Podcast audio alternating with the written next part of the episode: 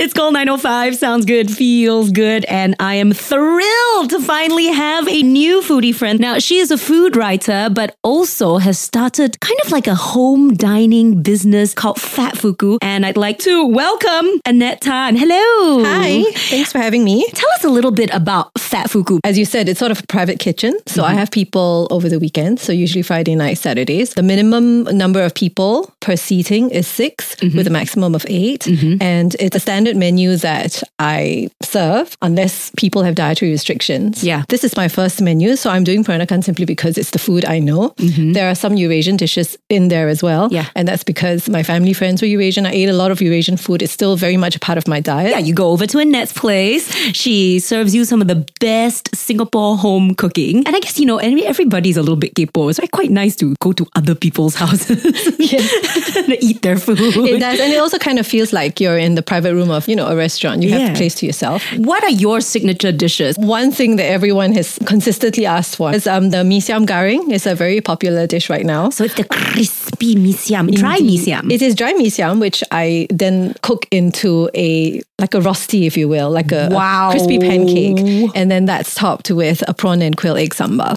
The idea of like a crispy mee siam is quite ingenious. I like to say um, my slogan should be making Peranakan food garing again.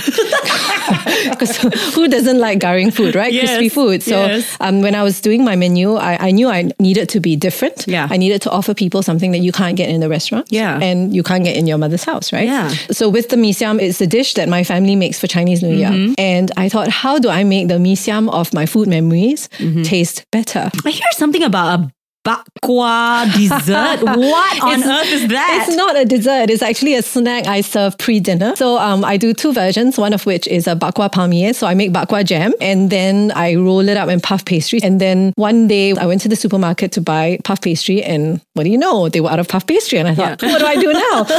so I saw phyllo pastry, and I thought I'll make a bakwa jam baklava. Ooh. So I then layer sheets of uh, buttered phyllo pastry Yeah. with bakwa jam, and then the top layer is dusted with chopped pistachios. I want one right now.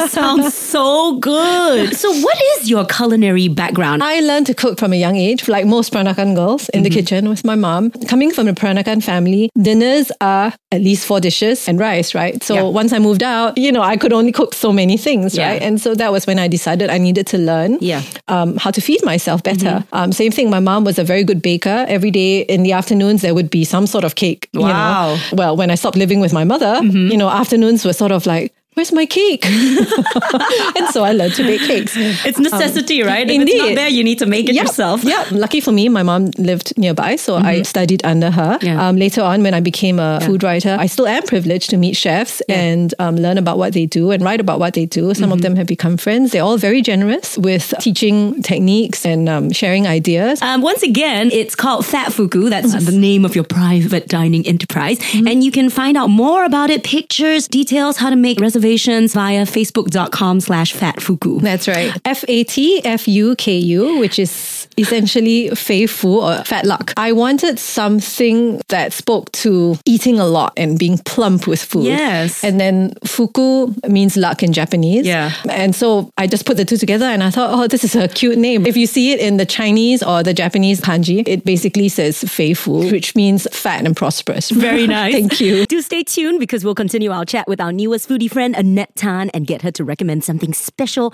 and uniquely Singaporean to eat as we celebrate our nation's birthday all this month of August right here on Makan Kakis.